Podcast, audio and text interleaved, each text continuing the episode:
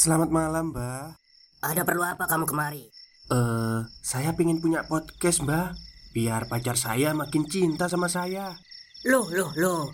Mau bikin podcast kok tanya dukun? Sekarang kamu download aplikasi Anchor.fm. Di situ kamu bisa buat podcast gratis dan podcast kamu bisa didistribusikan ke platform mana pun. Dan di aplikasi atau website Anchor.fm juga terdapat fitur-fitur yang memudahkan kamu untuk membuat podcast. Oh, gitu ya, Mbak. Kalau gitu, saya boleh minta password wifi-nya, Mbak. Buat apa? Buat download Anchor.fm, Mbak.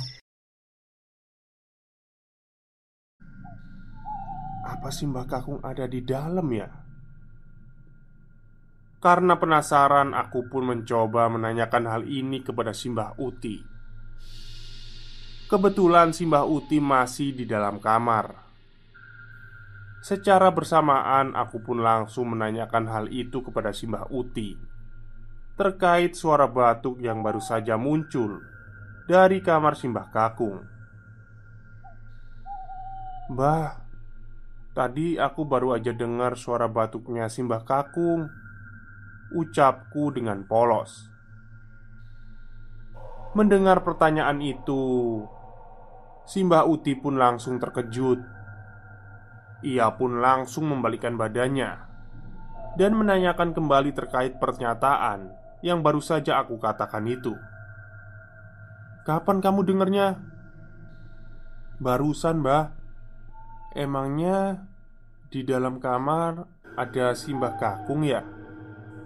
Tanyaku kepada Simbauti Simbauti mulai kebingungan Dia berencana untuk tidak mengarahkan hal itu ke kepada keberadaan Simbah Kakung Atau hal-hal yang lain dengan tenang, Simbauti pun langsung mengatakan hal yang membuatku tidak mempertanyakan lagi hal itu. Ah, mungkin kamu salah dengar. Kan bisa aja itu batuknya orang lain. Udah nggak usah dipikirin ya. Senyum Simba sembari memintaku untuk tidak melewati kamar Simbah Kakung lagi. Akhirnya aku pun memutuskan untuk memutar arah, tidak lagi melewati kamarnya Simbah Kakung, sesuai perintah dari Simbah Uti. Hari keempat Sudah hari keempat setelah wafatnya Simbah Kakung Beberapa keluarga Simbah Kakung Ada yang kembali ke kampungnya masing-masing. Yang tersisa hanyalah bapak dan juga beberapa anggota keluarga lainnya Yang masih bertahan hingga hari ketujuh Acara tahlilan itu digelar. Di hari keempat ini, pintu Simba Kakung dibiarkan terbuka lebar. Entah memang karena Simba Uti lupa menutupnya kembali, atau memang sengaja dibuka agar orang-orang yang berada di rumah bisa melihat kamar dari Simbah Kakung yang sudah beberapa hari ini selalu ditutup semenjak meninggalnya Simbah Kakung itu sendiri. Saat itu, aku kebetulan melewati lagi kamarnya Simbah Kakung. Perasaanku saat pertama kali melihat kamar Simbah Kakung dibuka, aku merasakan ada sesuatu yang aneh. Mungkin karena baru melihat keadaan bagian dalam kamar Simbah Kakung. Aku pun tidak memikirkan hal yang tidak-tidak. Saat itu aku kebetulan melewati kamar Simbah Kakung. Perasaanku saat pertama kali melihat kamar Simbah Kakung dibuka, aku merasa ada sesuatu yang aneh. Mungkin karena baru melihat keadaan bagian dalam kamar Simbah Kakung. Aku pun tidak memikirkan hal-hal yang tidak. Aku pun perlahan menengok ke arah kamar lagi. Perlahan Keringat dinginku jatuh bercucuran Hawa merinding Saat aku ingin melihatnya sangat kuat sekali Kedua kakiku bergetar hebat tatkala Kedua mataku menatap sosok laki-laki Yang sedang duduk membelakangi pandanganku Sembari menundukkan kepalanya.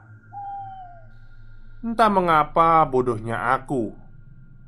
Saat itu aku langsung mengatakan hal yang sangat frontal. Mulutku langsung bergeming Berbicara saat mendapati seseorang Yang perawakannya mirip sekali dengan Simbah Kakung Simbah Ucapku secara perlahan Perlahan aku menggerakkan sekuat tenaga kedua kakiku. Aku mencoba dan berusaha keras untuk meninggalkan tempat itu. Aku yakin dengan seyakin-yakinnya sosok laki-laki yang perawakannya mirip dengan Simbah Kakung itu memang nyatanya itu adalah Simbah Kakung. Namun, jika Simbah Kakung kembali ke rumah, apa yang sebenarnya yang ia cari? Apakah ada sesuatu yang belum selesai di alam dunianya, sehingga ia datang kembali untuk menyelesaikannya? Di hari kelima, di hari kelima ini, jumlah warga yang mengikuti acara tahlilan semakin berkurang. Mungkin karena efek cuaca di sore hari yang memang turun hujan hingga membuat beberapa warga memutuskan untuk berdiam diri di rumah, atau mungkin ada alasan lain. Namun, untungnya acara tahlilan bisa diselesaikan dengan khidmat. Si Bauti juga mengucapkan terima kasih banyak kepada ustadz yang memimpin tahlil karena mampu konsisten untuk memimpin tahlil walau acara sedang kurang baik. Selesai acara tahlilan, aku meminta kepada Simba Uti untuk tidur bersama bapak di luar kamar. Keinginan itu didasari karena memang aku ingin tidur bersama bapak. Rasanya tidur sendirian di kamar Simba Uti membuatku kurang tenang. Terlebih lagi, aku yang biasa tidur bersama bapak kini sengaja dipisah dan tidak lagi tidur secara bersamaan. Saat aku meminta permintaan yang ringan itu, tiba-tiba si Mbak Uti menjawab dengan tegas, "Tidur di dalam kamar aja." Jawab si Mbak Uti dengan tegas. Aku tidak bisa menolak keinginan si Mbak Uti. Rasanya Aku memang harus tidur di dalam kamar untuk menghindari amarah Simbauti. Akan tetapi di lain sisi aku juga ngerasa kasihan sama Simbauti yang sangat peduli denganku. Sehingga keinginanku untuk tidur di luar pun harus ditunda terlebih dahulu. Alhasil, aku pun tidur di kamar seperti hari-hari biasanya. Tepat tengah malam aku terbangun karena banyak nyamuk yang menggigiti tubuhku Padahal aku sudah menutupinya dengan mengenakan kain Dan juga sudah mengolesi sovel Namun Mungkin beda ya jenis nyamuk yang menggigitiku saat itu Aku pun mencoba untuk tidur kembali dengan memaksa kedua mataku Agar terpejam saat itu juga akan tetapi, saat aku baru saja memejamkan kedua mataku, tiba-tiba terdengar sesuatu dari kamar sebelah. Yang kebetulan itu adalah kamar dari Simbah Kakung. Oh, oh, lagi-lagi aku mendengar suara batuk dari kamar sebelah. Aku masih penasaran Apakah Simbah benar-benar datang ke rumah ini lagi? Atau memang ada sesuatu di balik ini semua? Aku mencoba untuk tidak memikirkan hal itu dan berusaha sebisa mungkin untuk tidur agar bisa melupakan pemikiran-pemikiran anehku saat itu juga. Di hari keenam, Aku mencoba untuk nekat saja dan masuk ke dalam kamar Simbah Kakung. Alasanku memberanikan diri untuk masuk ke dalam sana adalah karena ada beberapa kejadian dan kejanggalan yang sudah terjadi baru-baru ini. Dan anehnya, belum ada jawaban sama sekali. Itulah yang membuat pikiranku tidak tenang saat itu. Aku pun mengecek barang-barang peninggalan Simbah Kakung akan tetapi, tidak ada satupun yang patut untuk dicurigai karena tidak memuat hasil. Aku pun kembali lagi keluar. Mungkin suatu saat semuanya akan ketahuan dan terbongkar terkait misteri-misteri suara semalam dan sosok pria yang berperawakan mirip dengan Simbah Kakung. Ketika aku keluar dari kamar dan menutup kamar Simbah Kakung sendiri. Tiba-tiba, hal yang mengejutkan terjadi. Suara batu itu terdengar lagi di dalam kamar Simbah Kakung, tepat di saat aku menutup pintu kamar. Dengan cepat, aku pun langsung membuka kembali pintu itu. Namun, saat kembali membuka, tidak ada seorang pun di dalamnya. Di sini bulu kuduku mulai merinding. Aku tahu ada yang tidak beres. Kemungkinan besar Simbah Kakung memang berada di dalam kamar ini dan kembali lagi ke rumah untuk urusannya tertentu. Hari ketujuh ini adalah hari terakhir, hari di mana acara tahlilan yang digunakan untuk mendoa, mendoakan Simbah Kakung selesai tepat di hari ini juga. Keluarga besar pun berkumpul sebelum membubarkan diri dan kembali ke kampung halamannya masing-masing.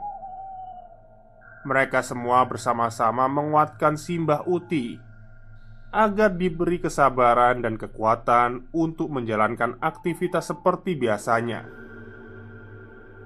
Malam itu si Mbak Uti mempersilahkan kepadaku untuk tidur di luar bersama bapak Mungkin si Mbak Uti tidak ingin lagi mengekang pilihanku Dan apa yang menjadi keinginanku Aku pun memanfaatkan kesempatan ini untuk tidur bersama bapak Sewaktu orang-orang sudah mulai bepergian Perlahan Seluruh lampu dimatikan satu persatu. Yang tersisa hanyalah lampu di kamar Simba Uti yang masih menyala. Karena kebetulan Simba Uti sendiri tidak terbiasa untuk tidur dengan lampu yang dimatikan. Kebetulan saat itu aku tidur bersama dengan bapak. Untuk posisinya sendiri, Aku menghadap ke arah tembok yang terbuat dari anyaman bambu. Dengan begitu, biasanya ada celah di bagian bawahnya. Jaraknya perkiraan satu kilan atau setengah kilan dari tangan orang biasa pada umumnya. Dengan begitu, aku bisa melihat luaran dari luar rumah yang mana kondisinya dipenuhi dengan pepohonan pisang dan pepohonan yang lain. Dan posisi bapak, dia berada di belakangku. Aku sengaja mengambil posisi ini agar aku bisa melihat luaran rumah juga. Tepat jam 12 malam entah mengapa aku terbangun karena suara berisik yang berasal dari luaran rumah. Aku mendengar ada suara gedoran pintu terus-menerus, terdengar jelas di telingaku hingga berulang-ulang kali. Saat aku terbangun, aku terkejut. Di hadapanku terdapat bayangan putih yang mana bayangan ini terbatas seperti seseorang yang sedang berdiri tepat di hadapanku. Aku pun penasaran. Entah mengapa tubuhku bergerak dengan sendirinya untuk mengecek bagian luar dari rumah dan ingin tahu. Dan apa yang ada di luar rumah dan siapa sosok bayangan putih itu. Akhirnya, aku pun membuka pintu depan dan mengecek ke bagian samping rumah. Akan tetapi, saat aku mengecek tepat di mana sosok bayangan putih itu berdiri, aku tidak mendapati apa pun atau sesuatu yang sudah berdiri di sana. Hah? Kok nggak ada? Gumamku Aku pun kembali masuk ke dalam rumah Dan mencoba untuk tertidur kembali Akan tetapi Baru saja aku merebahkan tubuhku Dan menatap ke arah depan Tiba-tiba sosok bayangan putih itu muncul kembali Kok ada bayangan putih sih? Aku pun kembali masuk ke dalam rumah dan mencoba untuk tertidur kembali. Akan tetapi, bayangan itu muncul kembali. Akhirnya, aku kembali lagi untuk merebahkan tubuhku dan mencoba tidur, tapi tetap saja itu terulang dengan kejadian yang sama. Aku pun melakukan hal yang sama lagi, seperti yang sudah aku lakukan yaitu membuka pintu depan rumah dan mengecek kembali bagian samping rumah. Namun, tatkala aku mengecek tepat di mana sosok bayangan putih itu berdiri, hasilnya masih sama. Aku tidak mendapati apa pun atau sesuatu yang berada di sana, dan yang terakhir kalinya saat aku mencoba untuk merebahkan tubuhku sembari memejamkan mata Tiba-tiba aku mencium bau busuk yang baunya seperti bau bangkai mayit Yang baru saja diangkat dari kuburan. Karena penasaran Aku pun mencoba untuk membuka kedua mataku secara perlahan Untuk mengetahui apa yang sebenarnya terjadi Tatkala aku membuka kedua mata, tiba-tiba hal yang mengerikan terjadi. Aku melihat dengan jelas sosok pocong dengan wajahnya yang sudah hancur berantakan. Stop, stop, kita break sebentar. Jadi, gimana? Kalian pengen punya podcast seperti saya? Jangan pakai dukun, pakai anchor, download sekarang juga gratis. Wajahnya berada tepat di hadapanku saat itu juga. Entah bagaimana aku menggambarkan sosok pocong itu. Yang pasti, ini adalah pertama kalinya aku melihat sosok pocong dengan rupa yang sangat menyeramkan. Bersamaan dengan itu, sosok itu mengatakan hal yang sangat mengerikan kepadaku. Melu aku Yonang. Oke.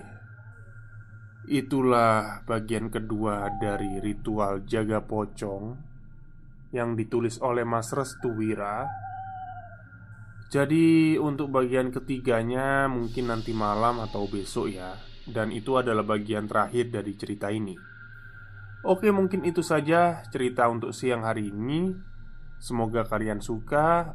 Selamat siang dan selamat beristirahat.